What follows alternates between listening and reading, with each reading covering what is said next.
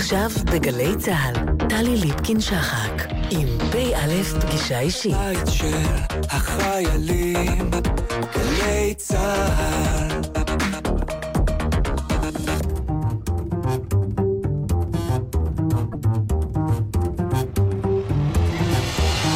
כמה דברים שאתם צריכים לדעת על הדוקטור גדעון אביטל אפשטיין.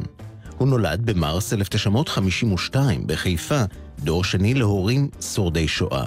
בשנת 1970 התגייס לצנחנים, יצא לקורס קצינים, לאחריו מונה למפקד מחלקה והתקדם עד לתפקיד קצין המודיעין בגדוד 890 שלחם בחווה הסינית במלחמת יום הכיפורים. בשנת 1974 השתחרר משירות חובה וקבע. במשך השנים עשה מילואים בצנחנים, ובהמשך ביחידה לאיתור נעדרים, וסיים שירות המילואים שלו בדרגת רב סרן. לאחר שחרורו מהשירות הצבאי ולימודי תואר ראשון במשפטים, שימש אביטל אפשטיין עורך דין, ואף הקים משרד גדול ומשגשג. בגיל 45 בחר אביטל אפשטיין לחדול מעריכת דין, לחזור לאוניברסיטה וללמוד היסטוריה, והיה למורה. שבע שנים לימד בעוטף עזה, בין היתר כחלק מפעילות למען החברה. הוא מלמד ומרצה במכללת סמינר הקיבוצים, ועוסק שם במחקר היסטורי. עבודת הדוקטורט שלו עסקה במקום של מלחמת יום הכיפורים בזיכרון הישראלי, ובשנת 2013 פרסם שון, 73, הקרב על הזיכרון, מלחמת יום הכיפורים, שאף פעם לא די לה. בשנה שעברה פרסם את הרומן פלא פונס, העוסק במציאות דמיונית במדינת ישראל בעשורים הבאים. בימים אלו יצא לאור ספרו 67 ירושלים מלחמה, העוסק בקרבות בירושלים במלחמת ששת הימים, ויש בו גילויים חדשים על המלחמה. הדוקטור גדעון אביטל אפשטיין, נשוי, אב לשניים, ומתגורר ברמת השרון.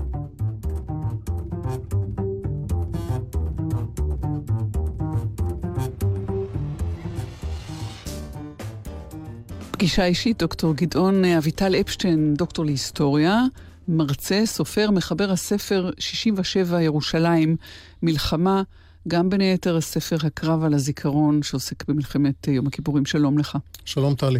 אנחנו נפגשים לרגל הספר הזה, בשלהי חגיגות אה, החמישים אה, ל-67,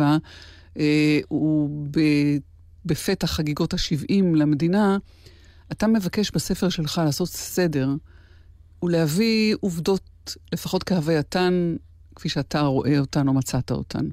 הזיכרון הקולקטיבי, הזיכרון הלאומי שלנו, מורכב מכמה וכמה יסודות, מיתוסים, נרטיבים, אגדות, ניסיון אישי, אבל גם לחלק של היסטוריוגרפיה, של מחקר היסטורי, מקצועי, אובייקטיבי, בכלים מדעיים, יש חלק בהבניית הזיכרון, והחלק הזה הושמט מפאת הניצחון הגדול והמיתוסים המופלאים, ככל שמדובר במלחמת uh, ששת הימים, ולהבדיל, הטראומה הנוראית של יום כיפור ב-73. קוראים לזה שחיטת פרות קדושות? לא, ממש לא. אני לא עוסק בניפוץ uh, מיתוסים, אבל מסתבר שישראל uh, היא לא מקום שבו יש מקום נרחב למחקר. ועל כך ניתן לומר שזו החמצה נוגה גם של הצבא וגם של האקדמיה. יש לזה כל מיני סיבות. ראשית, הפנתיאון שלנו עמוס מאוד. אירוע דוחף אירוע. דבר שני, ארכיונים בישראל נפתחים רק אחרי 50 שנה. אני עשוי עם עדי חסד בארכיון צה"ל, שנתנו לי שנתיים קודם לעיין בחומרים. במובנים מסוימים, ששת הימים, במיוחד בירושלים ובגדה המערבית, שינתה סדרי החיים שלנו. שינתה את המציאות שלנו, וקיבלנו הרבה דברים כמובנים מעליהם. יש עניין נוסף, והוא ההצלחה. מוטה גור אומר לדודיק רוטנברג, אחד מהמפקדים בגבעת התחמושת, שמפציר בו לקיים מחקר או תחקיר רציני, כי היו גם דברים שלא התנהלו לפי התוכנית. הוא אומר לו, לא תצליח להביס את הניצחון. כולנו מכירים את המימרה הזאת שוויגו רודיש, על בסיס לטיני בכלל, שהישרנו מבט אל המוות והוא השפיל את עיניו. מהעיסוקים שלי ב-20 השנים האחרונות, אני לומד שלהביט לאמת בעיניים לפעמים זה יותר קשה ויותר מסוכן ויותר מרתיע. ואני ללא משוא פנים אה, טיפלתי במערכה הזאת בירושלים. מה יש בספר הזה שהוא חידוש? שאלה למה ירדן מצטרפת. אז הסיפור הישראלי הקלאסי הוא שהלחץ, בעיקר של פלסטינים בירדן, וחשש מפני מהומות, הניע את המלך למהלך הזה. אני כופר בטענה הזאת משני טעמים עיקריים. אחד, כבר היו מהומות חמורות מאלה בירדן, ב-66 וב-58, אה, כולל כאלה שגרמו לרמטכ"ל לסקוב ב-58 להגיד לראש הממשלה בן גוריון, נו, זאת הזדמנות לקחת את הגדה המערבית. אני חושב שהסיבה אה, שחוסיין מצטרף לעגלה היא אה, אובדן אמון מוחלט ביחסים המיוחדים שלו עם ישראל בעקבות סמואה. ודבר שני, הערכה שלו שלא תפרוץ מלחמה. הוא כנראה ידע שב-26 וב-27 במאי גם מצרים וגם ישראל התכוונו לצאת מלחמה, וברית המועצות וארצות הברית עצרו כל אחת את הקליינט שלה. הוא גם העריך שאם תפרוץ בכל זאת מלחמה, יעברו שלושה ארבעה ימים, כי ישראל הבטיחה לאמריקאים שבועיים של המתנה, ואז כבר תהיה דיוויזיה עיראקית בתוך ירדן, מה שיגרום לישראל להסס לתקוף בשתי חזיתות. בשתי ההנחות האלה שלא חוסיין אה, טעה לגמרי. העניין השני, שהוא עוד יותר דרמטי, הוא הטענה המוכרת, הנרטיב, שישראל הזהירה את חוסיין בבוקר המלחמה, אל תתערב. אני אומר, לא. על סמך מה? על סמך קריאת כל המסמכים שיכולתי לעיין בהם. ראשית, מ-15 במאי ועד ה-30 במאי, זה היום הדרמטי של הנסיעה הזאת למצרים, ובעצם קבלת פיקוד מצרי על הצבאות בירדן, שזה עוד הרבה יותר משמעותי מאשר ברית ההגנה, ישראל אינה מקיימת את הדיאלוג שחוסיין ציפה.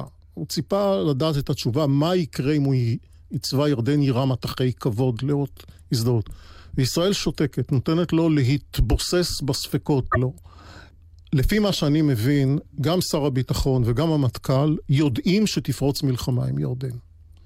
הם יודעים שצבא ירדן ועוד צבאות משלוח בירדן, תחת פיקוד מצרי, אחרי שישראל תשמיד את חיל האוויר המצרי ותפלוש עם שלוש אוגדות לסיני, לירדן לא תהיה ברירה אלא להתערב. ובשלב מסוים החשש הופך לאתגר.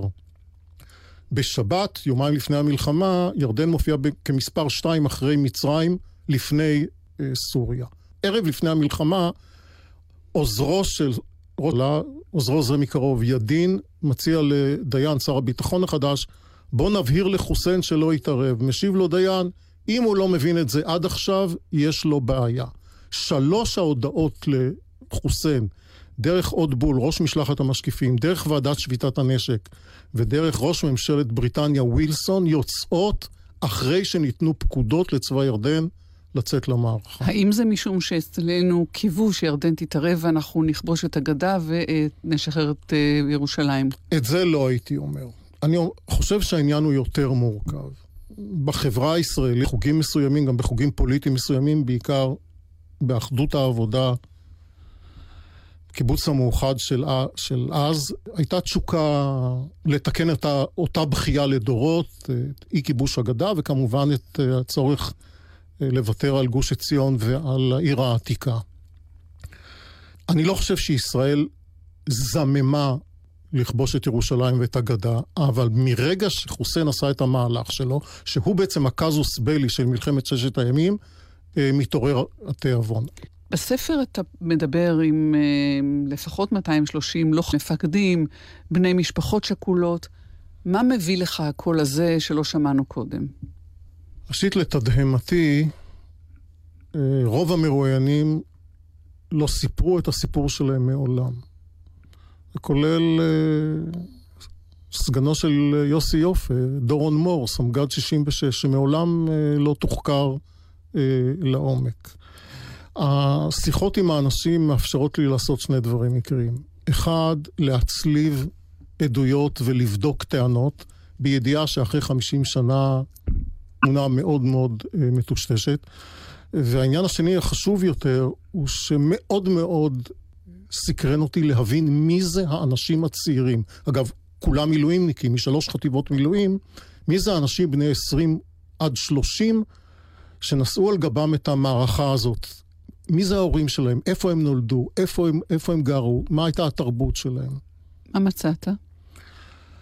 מצאתי, קודם כל, לגבי חטיבת הצנחנים, שבה היו מאות קיבוצניקים, שאפשר לומר שעמק הירדן, עמק יזרעאל ועמק חפר אה, כבשו את ירושלים, שעם ישראל כולו השתתף במערכה, חיילים שלבבטניקים, שבקושי עשו שירות צבאי של אה, חצי שנה, הם אלה שכבשו את הרדאר ואת שייח' עבדול עזיז, ועם ישראל מירושלים, באמת פרופסורים וחנוונים, הם אלה שלחמו 48 אה, שעות במסגרת חטיבת ירושלים. יש פה איזה נופח אה, רומנטי שאתה נותן לפעולת המלחמה הזאת.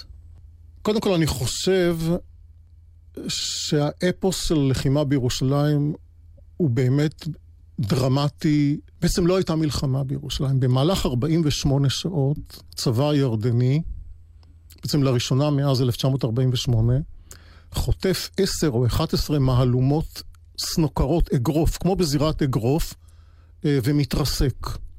רוב מוחלט של החיילים והמפקדים הזוטרים, אין להם ניסיון לחימה מוקדם. לעומת זאת, כמעט כל אנשי הפיקוד הבכיר ב-67' הם אנשים שיש להם חשבון אישי עם תש"ח. עוזי נרקיס בפרשת uh, הרובע היהודי, רבין כמח"ט הראל, אורי בן ארי כמ"פ נערץ בחטיבת הראל וכעת מפקד חטיבת הראל, חטיבה 10 uh, וכך הלאה. במובן מסוים אפשר לומר שמלחמת ששת הימים היא ניצחון של התמימות, של ההתלהבות, של אין ברירה, אבל גם של יהיה בסדר. זה אותו יהיה בסדר שנפל חלל, תרתי משמע, ביום כיפור. אז דוקטור גדעון אביטל אפשטיין, נעשה אה, אתנחתא לבקשתך לזכרו, לכבודו של רבין, את אגנוס דיי של באך. כן, רבין לצד אשכול הוא בעצם גיבור גלוי אה, בספר, דמות נערצת על ידי. אה, אני, כמו עוד כמה מאות אלפי ישראלים, זוכר את אותו יום מר ונמהר בנובמבר, שבו אה, אפשר לומר, קרו שני דברים. התקווה, מונח התקווה בישראל חטף מכה אנושה. ובדיעבד אני יכול לומר שברקע לרצח ובעקבותיו התפרצה מלחמת השבטים בישראל. לא עוד שבט אחים גם יחד. אגנוס די, באך. נשמע ונחזור.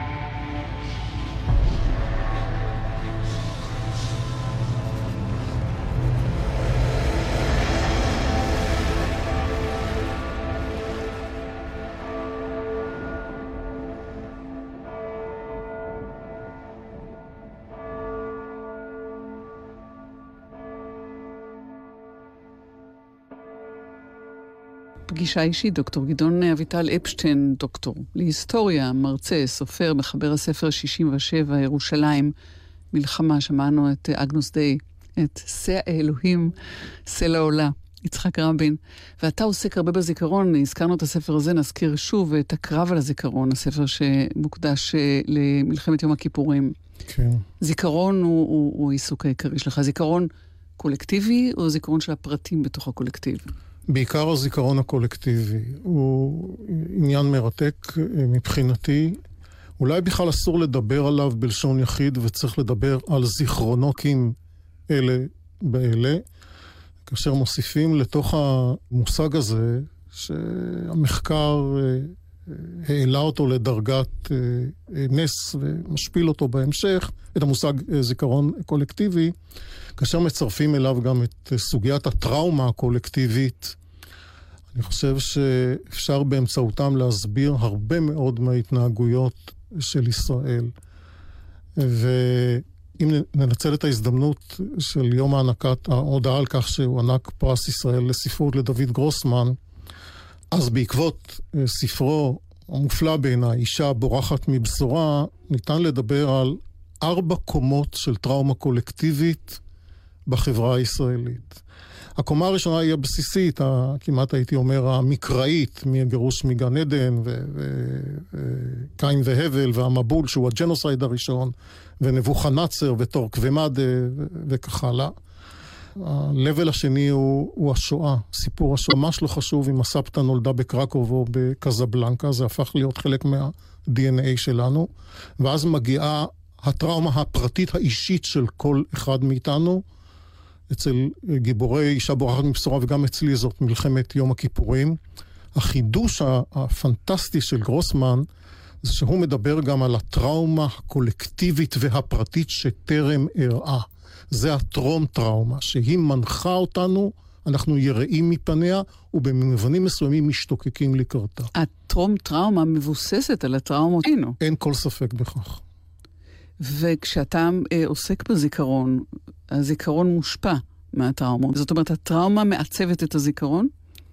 הטראומה מעצבת את התודעה, היא חלק מהזיכרון, היא חלק מהגדרת החזון. מה אתה עצמך יודע שאתה בוחר לזכור, לשכוח או להבין בעקבות החוויות שלך ממלחמת יום הכיפורים? אישי, לא קולקטיבי עכשיו. אני אומר לך באופן פרטי ביותר, שכמובן אני אצטער שאמרתי אותו מול המיקרופון. ראשית, אני זוכר הכול. וזה בעיניי אסון. שירת בצנחנים. שירתי בצנחנים, גדוד 890, חוויתי את החווה הסינית אה, כקצין מודיעין של הגדוד.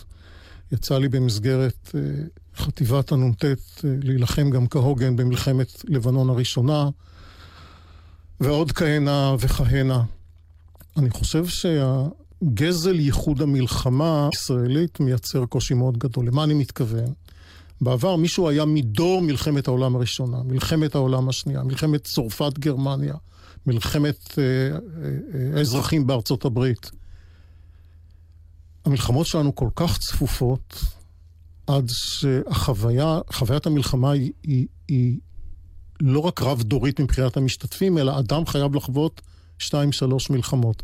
ובהקשר הזה, אני נזכר באמירה של אשכול למטכ"ל חמישה שנים לפני המלחמה, כאשר המטכ"ל עושה עליו עליהום, יאללה, נצא למלחמה. אנחנו אה, שוב ב-67. ב-67, כן. אשכול אומר, תראו, קינדרלך, הייתה מלחמה ב-48, ב-56, יהיה לנו עכשיו, ועוד עשר שנים אולי תהיה עוד מלחמה. צריך מי שידאג גם לחיילים בעתיד אה, שירצו להילחם, וצריך גם לדאוג לאמצעים. אז תנו לי לקבוע את לוחות הזמנים. אבל אתה לא סיימת את המשפט שלך, את האמירה שלך בדבר הטראומה שלך, שמנחה אותך. באותו לילה, 17 באוקטובר, התנפצו כמעט כל האמונות, לא דתיות, אלא התנפץ הביטחון האישי שלי בצה"ל, במדינה, במערכת וכך הלאה. וראיתי גם על פני אנשים אחרים את תחושת האי נחת העמוקה, הכל לא מסתדר לנו. זה היה כשהגענו אל תעלת אה, מפקדת החטיבה ואל תעלת הפצועים, שני קילומטר מקו החזית אה, בחווה הסינית, ומאז כל עולמי נראה אחרת. אולי בתור קמ"ן הגדוד, הייתה לך ציפייה מעצמך לדעת יותר כשנכנסים למלכודת המוות הזאת? אה, בוודאי שכן. הכל בא בחטף. הספקתי לשוחח עם קמ"ן החטיבה צורף שלוש-ארבע דקות. שאלתי אותו, מה אתה יכול אה, לספק לי, מה אתה יכול לתת לי? הוא אמר, תגיד תודה שקיבלת מפה על 1 ל-50 אלף. ישבה אה, בין הגופייה והגוף שלי, נמצאת היום אצלי בבית. זהו. זו דלות, בניגוד לכל מה שלמדנו וחונכנו בבית ספר ובצבא ובחברה ובבית. הכל הולך הפוך.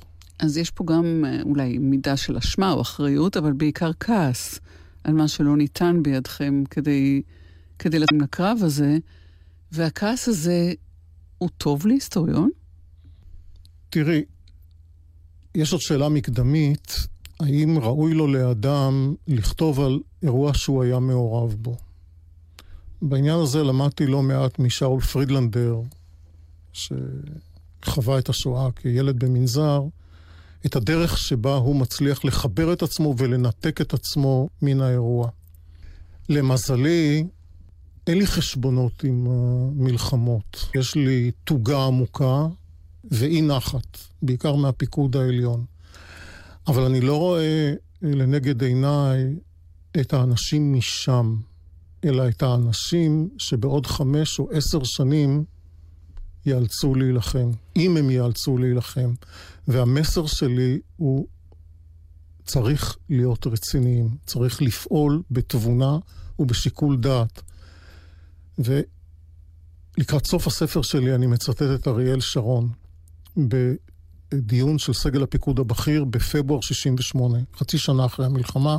הוא אז ראש מה"ד, עטור תהילה מקרב אום כתף, אבו עגלה. הוא אומר משפט מאוד קשה. קרב שיש בו הרבה נפגעים, לפעמים היה קרב קשה. אבל לפעמים הוא לא תוכנן כמו שצריך, או הפיקוד עליו היה כושל.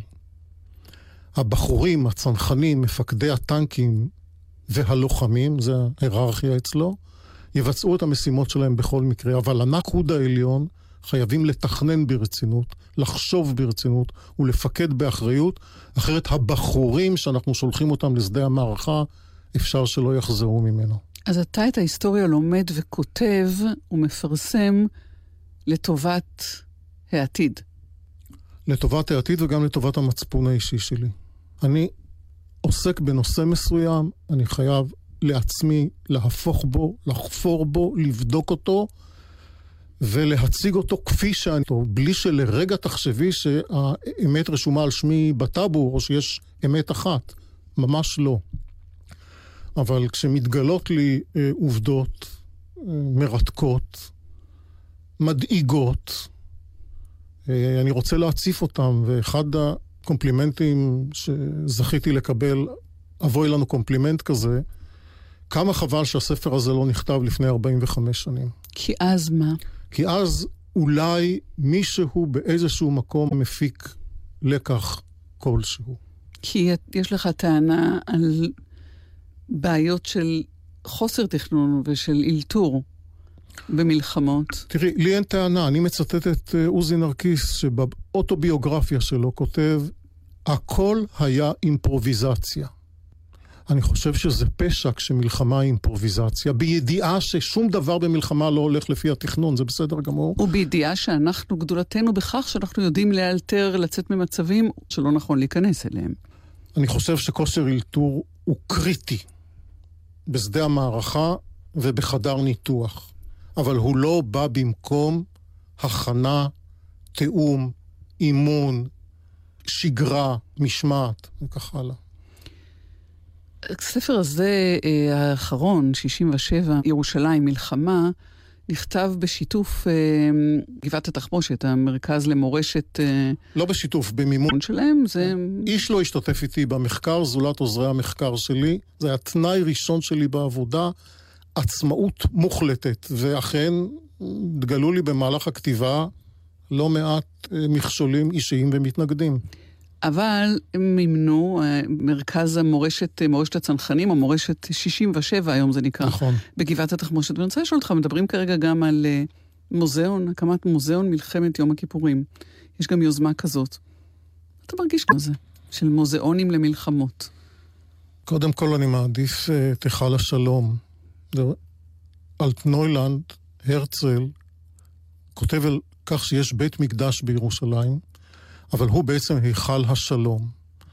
אז אני מאוד נרתע מזה, בעיקר משום שהפיכת ה...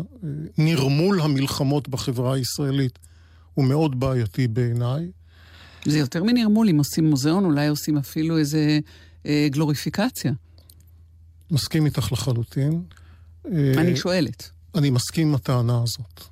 מלחמות הן אה, חלק מה-DNA שלנו. המדינה היחידה בעולם, אם עכשיו תשמע צפירה, אנחנו אה, נופתע, אבל לא ניבהל. אזעקה. אזעקה. אה, המדינה היחידה שבה לא יודעים אם כשיש אזעקה אם צריך לעמוד דום או שצריך לברוח לאיזשהו חדר אטום, אבל זה, זה טבעי ש, ש, ש, שמלחמות מתרחשות כאן, זה חלק מה, מהחיים שלנו, ואני מתקומם כנגד הדבר הזה. ועוד עניין, מוזיאון יש בו הטיה אידיאולוגית פוליטית מובהקת, לא רק בישראל, והוא מוליך את המבקרים במסלול מסוים, מראה להם מוצגים את אלה ומסתיר מהם אחרים. אני מעדיף את החוויה האישית, את הכתיבה הפרטית שהחל בה לגבי מלחמת יום הכיפור יובל נריה, ואחר כך המשיך אבנר גליקליך ורבים אחרים, ואת הכתיבה המדעית. יחד עם זאת, יהיו שיטענו, אה, הציבור, בוודאי הדורות אה, הבאים, לא ידעו די על מה שהתחולל, וזאת תהיה הדרך אה, להנחיל להם אה, אה, ידע וגם מורשת, דרך מוזיאון. אני מעדיף אה, את הדרך הטלוויזיה והקולנוע, שבה היה לי העונג ליטול חלק בסדרה אה, לא תשקוט הארץ, שנעשתה במסירות אה, מאוד גדולה, ושודרה כבר 20 או 30 פעם מחדש. גם היא, גם היא מוטת העדויות של האנשים שזוכרים, כל אחד זוכר משהו אחר. אין אמת אובייקטיבית. מוזיאון הוא הזדמנות בלתי רגילה למניפולציה. נעשה אתנחתא. גדעון, אה, דוקטור גדעון אה, אביטל אפשטיין. ביקשת את רבקה זוהר שרה מה אברך. כן. אה, זה שיר תוגה על מלחמת ששת הימים. כתבה אותו רחל שפירא מקיבוץ שפיים, לזכר לוחם בחטיבה 10, אלדד קרוק, שבספר אני מספר לא מעט על חלקו במערכה. שם הוא נהרג עם חבריו. נשמע ונחזור.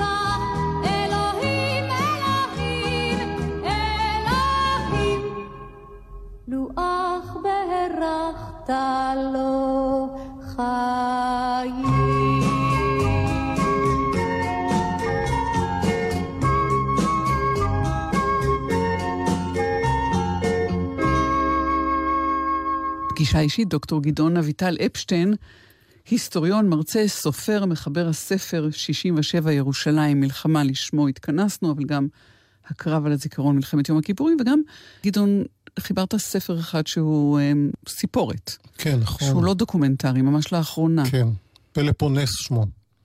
גם הוא, הוא אמנם הוא, אה, הוא סיפורת, אבל הוא מבוסס על, אה, על איזשהו תיעוד אה, של המציאות. כן, הוא ניסיון לצפות מה יקרה בישראל בעוד חמש ועשר שנים, ולבצע תרגיל של להסתכל מן העתיד אל ההווה שלנו.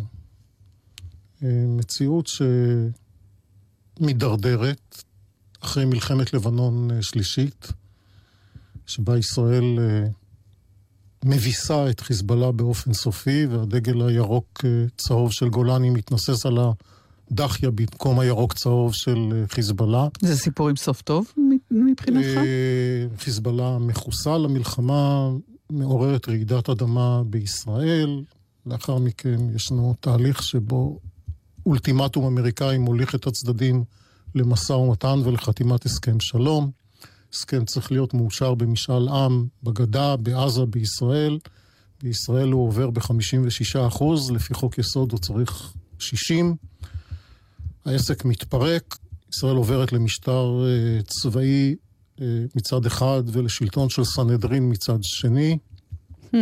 ותנועה... שילוב בשם- מעניין. כן. אני חושב שאנחנו עלולים להתקרב אליו. אה, ותנועה בשם לא אחר מאשר אקסודוס חושבת על כך שהציונות הוא רעיון מצוין, ואם לא הצלחנו בו בפעם ראשונה, כמו בטסט. אפשר לנסות את זה פעם שנייה, והדבר מתבצע בדרום יוון, בפלופונס. מי שמממן את הפרויקט הזה, למרבה האירוניה, זאת גרמניה, מבחינתה מצליחה להביא לפתרון סופי של בעיית העם היהודי. או-אה. בסופו של דבר, כאן מוקמת ממלכת יהודה, 12 ערי מקלט או ערי מסכנות או ערי תורה, בתוך שטח פלסטיני. בפלפונז מוקמת ניו ישראל, בירתה היא יבנה החדשה, וואי. הסעודים מממנים את חלק ניכר מהפרויקט, והם קונים את הערים חיפה ותל אביב, והסעודים, הפלסטינים, יהודה וישראל, מקימים אזור סחר חופשי וחיים בשלווה יוצאת מן הכלל. ארץ ישראל היא מקום תיירות נהדר. אוטופיה. אוטופיה, כן. שמע. אה, רק מה שנכתב לפני חמש שנים כאגדה, מתחיל אה, להיראות יותר ויותר כתוכנית עבודה. אז בואו נדבר רגע עליך, וננסה להבין מי זה האיש, אה, ס- ס- לא רוצה להגיד סטור נפש, אבל אתה, אתה... למה את לא רוצה להגיד? תגידי. ואצדק? כן, אדייק? כן, אני סובל מאי ספיקה כרונית של נחת. הגדרה יפה? הגדרה מצערת. אני רציתי לשאול קודם אם אתה איש עצוב. לא, אני איש אה, שמח אה, שנהנה מהחיים. מה מהשירות הצבאי שלך, אם נחזור אליו, חשוב לך שנדע? צנחנים כבר אנחנו יודעים, כבר אמרנו. היית ביחידה לאיתור נעדרים. אני אומר לך, טלי, אני לא חושב שמשהו מהסיפור הצבאי שלי חשוב שייוודע. היה שירות שגרתי לגמרי. למרות שסיימתי חניך עד אחד, הייתי מ"מ מאוד בינוני, ושמחתי על ההזדמנות להיות קמ"ן. חשבתי שאני אגיע משם אל האזרחות, אבל כשהסתיים הקורס, שגם אותו גמרתי היטב, חיכה לי דהרי עם הכרמל דוכס של המג"ד של איציק מרדכי, ואמר לי, אתה חוזר ואתה תעבוד קשה. והוא צדק. אני אומר לך כך, במקובץ, צבא זה עסק מאוד מסובך, מאוד רציני. יש בו את הצדדים העממיים של החברות, של הרעות, של החבר'ה, של המילואים, של התיזוזים, של מה שאת רק רוצה. אבל זה עסק מאוד מאוד, מסוג, מאוד מאוד רציני, וגם החיים שלנו תלויים בו. ואני מגלה שוב ושוב יים של חוסר מקצועיות, של בורות, של זלזול, וזה לא מנותק מהחברה הישראלית, שאותה אני מכיר בשנים האחרונות, בעיקר מהצד של מערכת החינוך. מערכת החינוך של ישראל, בעיקר החינוך היסודי, מצטיינת בעיניי בבורות ובחנופה. נגיע לזה, אבל עוד אני נשארת איתך רגע ביחידה לאיתור נעדרים. אחרי החווה הסינית ואחרי חוויות השירות הצבאי הקשות, החוויות הקשות האלה, היחידה לאיתור נעדרים? תראי, נעדר לא במקרה הפך להיות לאחד מסמליה של אה, מלחמת יום הכיפורים, הוא סיפור של הפרת אמון בין היחידה לבין החייל, בין המדינה לבין המשפחה. קרב, מלחמה, צריך להיגמר או עם גבר או עם קבר. מקום שבו יש נעדר, לא רק שלא מתחיל תהליך האבל, אלא הכאב הוא פעיל, הוא מכרסם, הוא כמו מחלה קשה שאיננה רדומה לרגע אחד, גם במשפחה וגם בחברה הישראלית. אני חושש שבאופן ציני, אירוני, עניין הנעדרים בעשור האחרון, או בשני העשורים האחרונים, מנוצלים כדי להפעיל לחצים בלתי הוגנים על הצבא. באילו תפקידים אה, אה, שימשת ב- ביחידה לאיתור נעדרים? הייתי קצין המודיעין של היחידה לאיתור נעדרים. Mm-hmm. בתקופה? אה, משנת 95 עד אה, שקיבלתי את הפטור ב... לפני 4-5 שנים. שזה אומר שנים שנעדרים אה, הישנים, וחלקם... כן, לישראל יש עדיין, למיטב זיכרוני, כמאה נעדרים מתש"ח. חלקם סיפורים שאין לנו קצה שלהם. אחרים מפוענחים לאט-לאט. ממלחמת יום הכיפורים נותרו 17 נעדרים. מכיר באמצע הלילה את הסיפור של כל אחד ואחד מהם, וזה עניין שחובה עלינו לעסוק בו. וזה עניין שאתה יכול להניח אותו במגירה כשאתה משתחרר ממילואים ו- וללכת הלאה, או שזה הולך איתך? תשובה מובנת, זה נמצא בי כל הזמן. אז מה, זה יצא בסוף בספר? אני מעדיף פענוח של ארבע-חמש פרשיות נוספות על פני uh, כתיבה של הדבר הזה. אני אומר לך מדוע. יש קטעים מאוד אינטימיים באיתור נעדרים, וכתיבה עלולה לגלוש למה שאני קורא סוג של פורנוגרפיה. אבל אתה לא יכול היום לעשות כלום כדי לפענח, כבר לא קוראים לך. זה נכון, אבל בתור הכתיבה שלי, זה לא בעדיפות ראשונה, אני באמצע כתיבת רומן היסטורי שיש לו כבר שם בשם אלף ואחת. הוא עוסק באלף ואחת שנים של חיי משפחה אחת בצפון ספרד, בקטלוניה ובדרום גרמניה. זה הייעוד שלי לשנתיים הקרובות. איך הגיע מי שטוען שהוא הפך לאדם רק אחרי שהוא הפסיק להיות עורך דין, לעשות את השינוי הזה? אני חושב שזה חינוך מהבית, מאמי ומאבי, שנולדו לפני מאה שנים, ומהם הבנתי שעל דרך השלילה, בגלל מצב כלכלי רעוע בבית, שבסיס כלכלי איתן הוא חשוב, אבל הוא בשום פנים לא תכלית. ברגע שסימנתי וי על ההצלחה הכלכלית, החלטתי לנטוש את העניין, ובטיול נהדר של מאה אנשי המשרד ובני משפחותיהם לפראג, העברתי את המשרד לחמשת השותפים הצעירים שלי. ומה הלכת לעשות? חזרתי לאוניברסיטה, עשיתי, נגיד את זה בעברית, כי בלועזית זה בעייתי היום. השלמתי BA בהיסטוריה, עשיתי תואר שני בהיסטוריה. אתה מתכוון, אתה לא רוצה לומר BAMA. כן, וזהו, כן. וזהו זה העיקר. לא, כי זה לא זהו, עשית דוקטורט גם.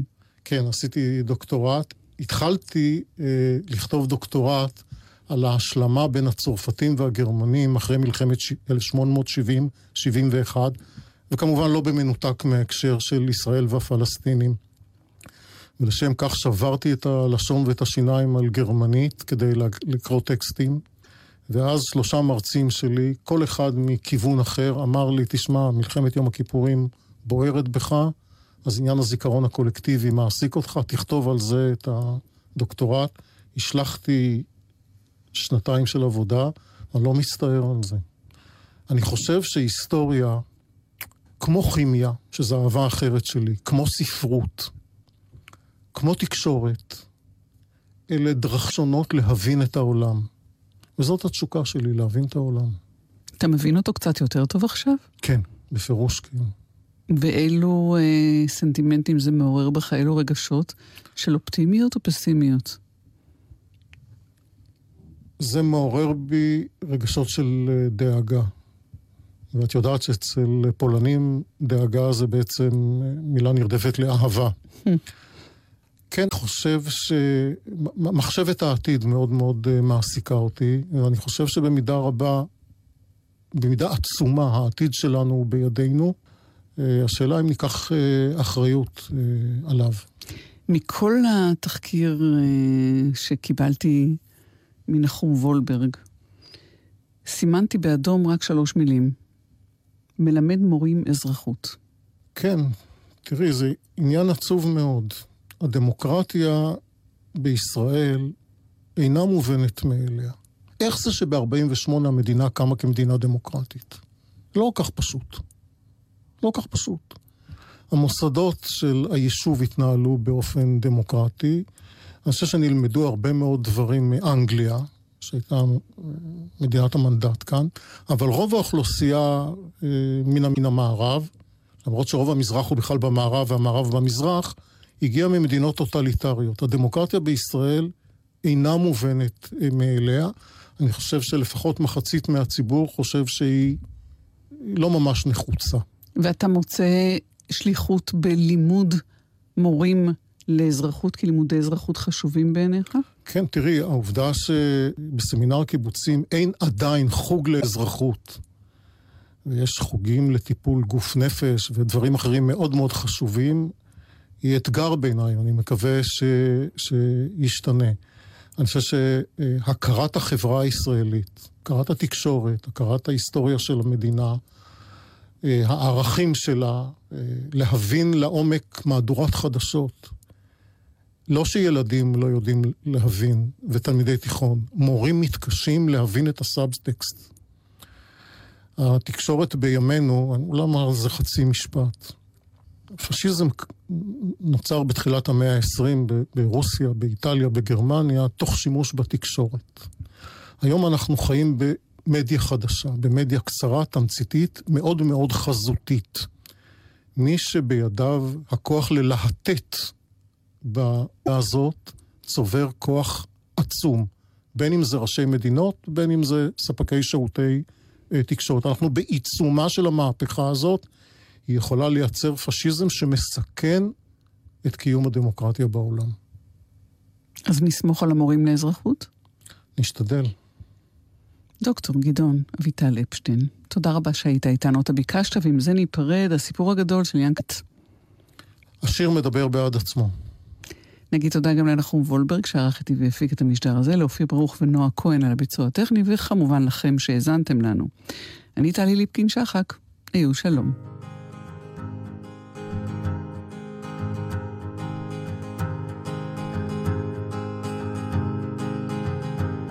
הסיפור הגדול שמתחיל בתנ"ך ומאז עד היום הוא הולך ונמשך. עם העם שיצא לגלות וחזר אלפיים שנה יותר מאוחר. לבית שבין הים לנהר. הסיפור הגדול עם שואה ותקומה חלוצים רעבים גואלים אדמה דונם פה, דונם שם, דממה, הפרחת האשמה, כי הייתה מלחמה, ואויבים אין מספר, מדינה שהוקמה, וזה העיקר, בין הים לנהר, בין הים לנהר. בין הים לנהר המרחק לא גדול בין הים לנהר, קו ירוק, קו סגול, קו אדום בבקעה, תפר תכלת בהר, וחומה של בטון בגוון עפרפר, והנוף הרוס נאנח מיוסר. הסכסוך לא נגמר, הסכסוך לא נפתר. מי לוקח הכל ולמי לא נשאר? של מי העתיד ושל מי העבר. איפה אסור ולמי זה מותר, בין הים לנהר. בין הים לנהר. הסיפור הגדול, סיפור נהדר, לדור ועוד דור, את עצמו הוא מכר. עד שחל בו שיבוש את עצמו סתר ומאז בפירוש הסתבך הצוואר. הנרדף נעשה לרודף האכזר. בין הים לנהר יד החוק כבר תקצר ההמון שזרע וההון שקצר. אלימות ושחיתות וכפל מוסר, שררה וכבוד במקח וממכר. ויד איש באחיו באישה ובזר. הכל כבר פרוס והכל מגודר והכל מבוצר, כל מגזר ומגדר. בין הים לנהר. הלך לאיבוד הסיפור הגדול. הסיפור הגדול שיודע הכל, מימין ומשמאל. הפוך וישר. שיבין את אתמול ויגיד מה מחר. בין הים לנהר בין הים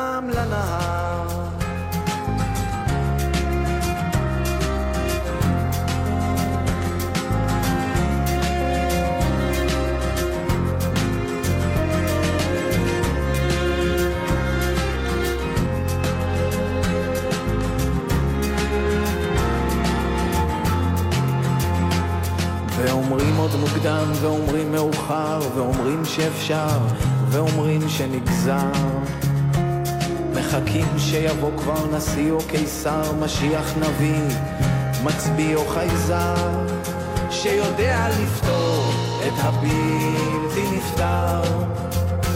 להביא שוב תקווה, להראות שאפשר לחיות בשלום בין הים לנהר בין הים לנהר. שני בניו של האב, שני בני אברהם, שני עמים אוחזים זה את זה בגרונם, וכובש ונכבש, נכבשים עד עפר. אדמה שספוגה בדם הניגר, בין הים לנהר.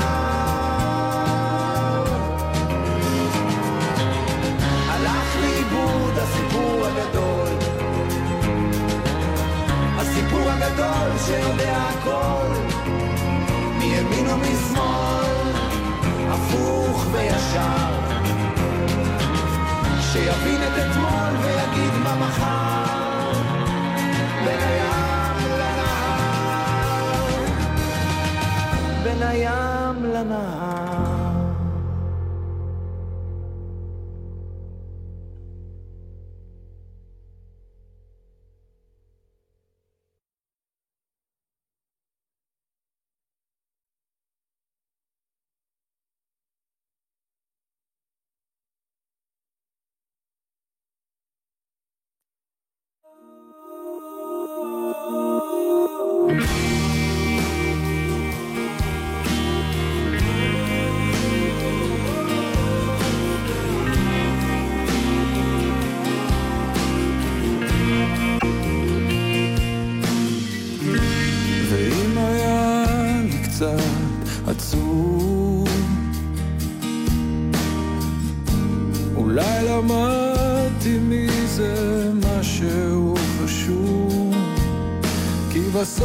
בסוף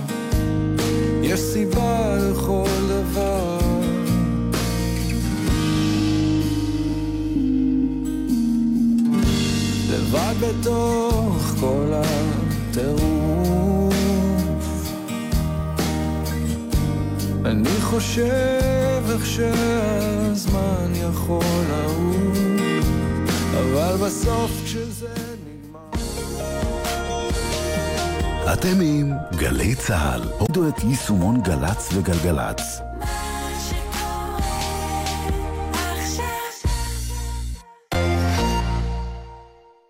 שלום, כאן מולי שפירא, מגיש בילוי נעים, אני חוזר לשישי בבוקר. שלום מולי, וכאן יואב גינאי, מגיש מה יהיה, וגם אני חוזר בשישי בבוקר. מזמינים אתכם להצטרף אלינו. למגזין התרבות של גלי צה"ל. מולי שפירא ויואב מגזין התרבות החדש של גלי צה"ל. שישי, תשע בבוקר, גלי צה"ל. אז מה יהיה מולי? יהיה בילוי נעים. מיד אחרי החדשות, תוכנית